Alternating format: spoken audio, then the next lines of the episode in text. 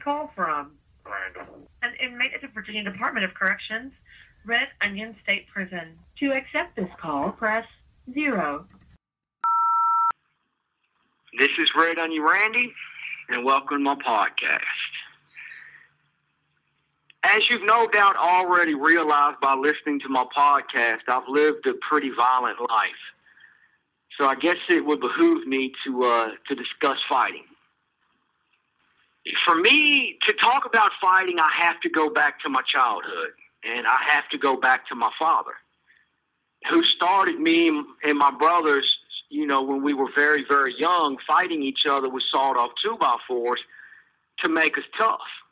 You know, to make us hard, to teach us how to take a hit, and we learned that pretty pretty damn good, especially me and my younger brother Jason. Uh, my older brother Linwood, he has been in a few fights, but those were when he was, you know, he was young. Um, he's not the fighter that me and Jason is, and Jason isn't the fighter that I am. Um, I kind of. I took to fighting like a duck takes to water. You know, it was natural for me, and I was I was damn good at it. But the thing that my dad always taught me was this if you start a fight, I am going to beat your ass. If you lose a fight, I am really going to beat your ass. Start it, and it's over for you. But if you don't start it, you better make damn sure you finish it. And that's something that I've lived by for my entire life most of the fights, which I'm not even going to sit here and try to put a number on because I can't do it. I just I've been in a lot, and that's all I can say. I've only started a few fights in my life. You know, most of them, I just simply defended myself. Now, let me go ahead and state something straightforward. I have lost more fights than I have won. And anybody, anybody who tells you they've never lost a fight has one, never been in a fight in their life, or two, they are lying their ass off. Because I have met phenomenal fighters in prison. I mean, dudes that are just freaking surgical with their strikes and I have seen them get their ass beat down by other dudes. And then that dude will turn around and lose his fight to somebody else. Fighting has more to do with the day that you are fighting and the circumstances surrounding it than it does pretty much anything. The only time you're gonna you're you're pretty much guaranteed to win a fight is if you have some true, genuine professional fighting somebody who's never been in a fight in his life, and even that can turn on you because you get hit the wrong way, it's over with. I don't like to tell war stories. That's one thing in prison that a lot of guys like to do. And there's this one guy in the pod that I'm in now where I pretty much quit talking to him because every time he talked to him, the only thing he ever wants to talk about is how many girls he's had sex with and how many guys' asses he's whooped. And it got to the point where it got on my nerves where I came really, really close to just slapping him and saying, okay, you know, show me what you're capable of. Because, I mean, he's never lost a fight. I mean, he's been stabbed multiple times, and he took the knife from him and still won the fight. I mean, it just it's ridiculous. So that's why I don't like to tell war stories. It's just so many people in here just lie through their teeth. But I am going to give you a story because this is a podcast and I am talking about fighting. As a matter of fact, I will start off with the very first fight I've ever been in.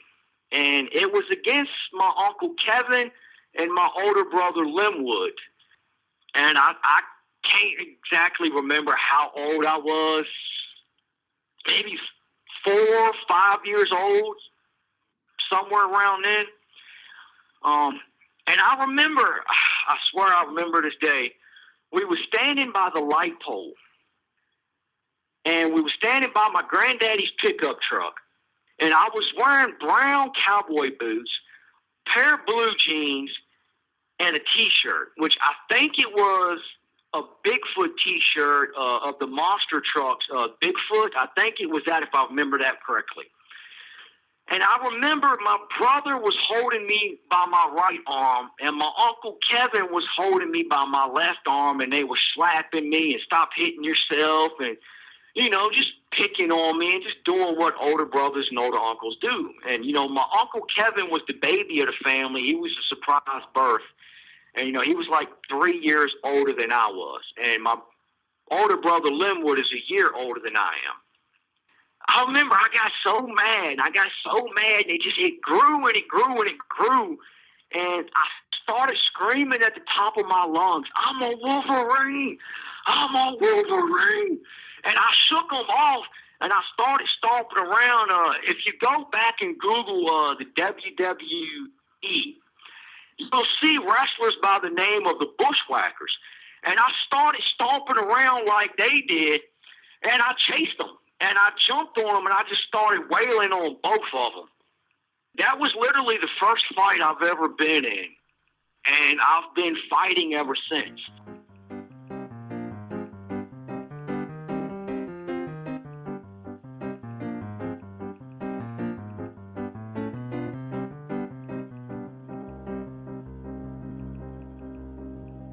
I would go to Broadus-Wood Elementary School.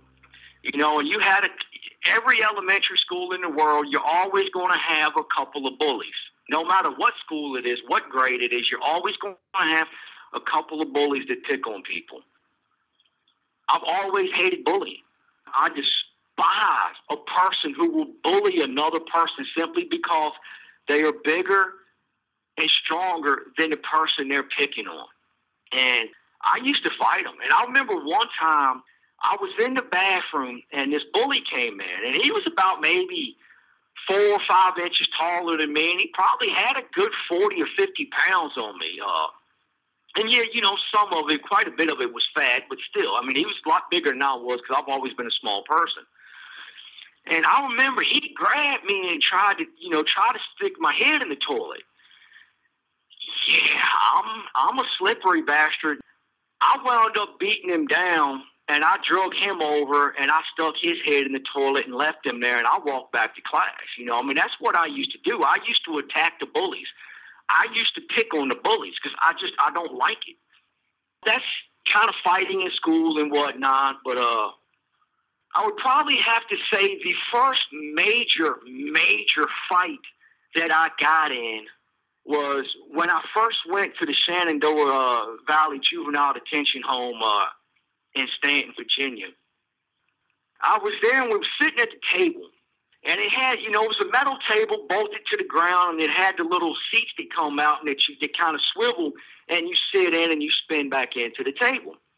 And uh, I was sitting there and I was talking to this other dude from Charlottesville, and uh, I can't remember his name, uh, he was like a year older than me, a little bit bigger, not by much, but you know that that stuff.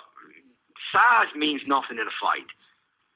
And he, we got to talking and whatnot because we were from the same hometown and everything. But you know, I hadn't been there in in, in, in a couple of years because I'd been moving back and forth between group homes and detention and locked up and mental hospitals and stuff like that.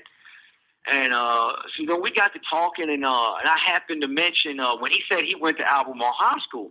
I'm like, oh, well, do you know my uncle Kevin Herring? And he was like, yeah, I know that punk. I'm like, hold up, wait a minute, man. What you just say? He said, yeah, I had to whoop his ass in, in, in the parking lot, man. He was trying to climb underneath the car. Yeah, dude. Yeah, you need to stop lying, bro. Yeah, I, I, yeah, my uncle might not be a fighter, but he will fight. And there's just no way you're going to beat his ass like that. Yeah, I ain't buying that at all. So uh, go ahead, and shut the F up, and apologize. No, I ain't blah, blah, blah. I'm like, all right. Well, I tell you what, man, you whooped his ass, whoop my ass. I punched him. So he fell out the chair. I stood up, and we got there, and I mean, we started throwing blows.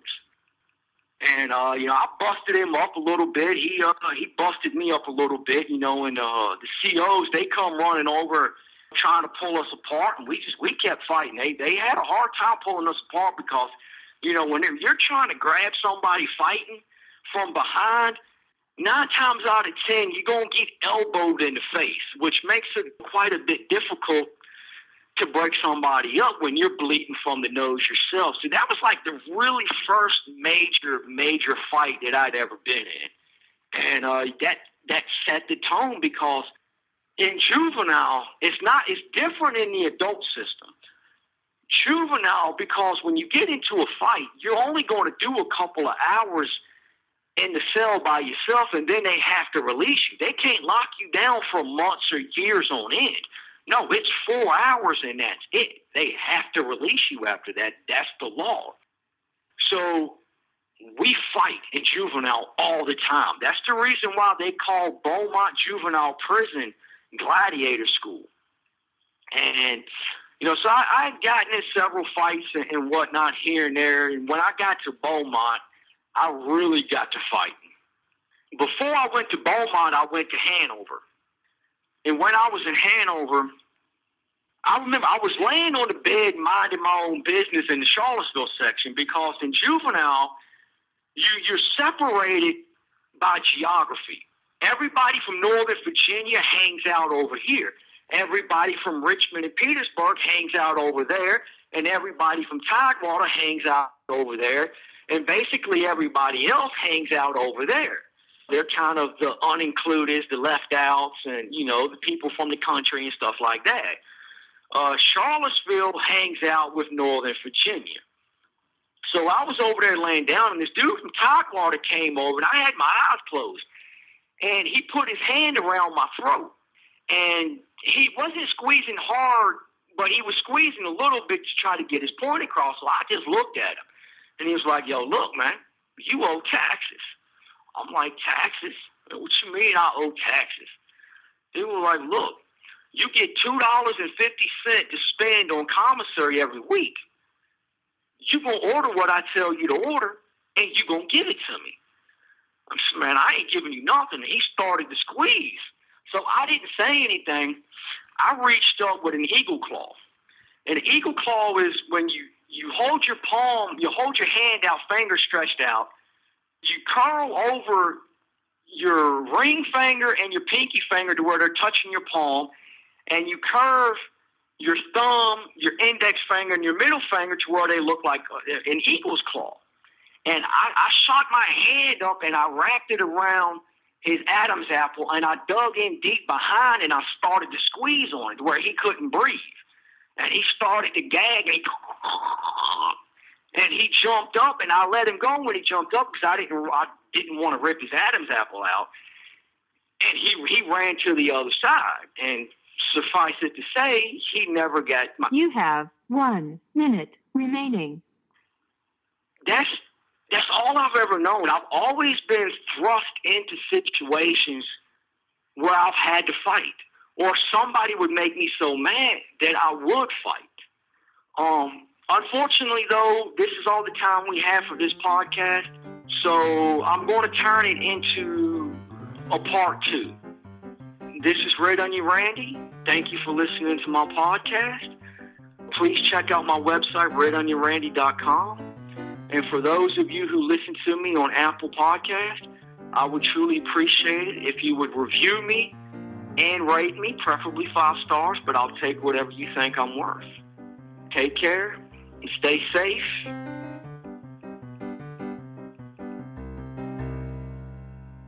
Thank you for using GTL.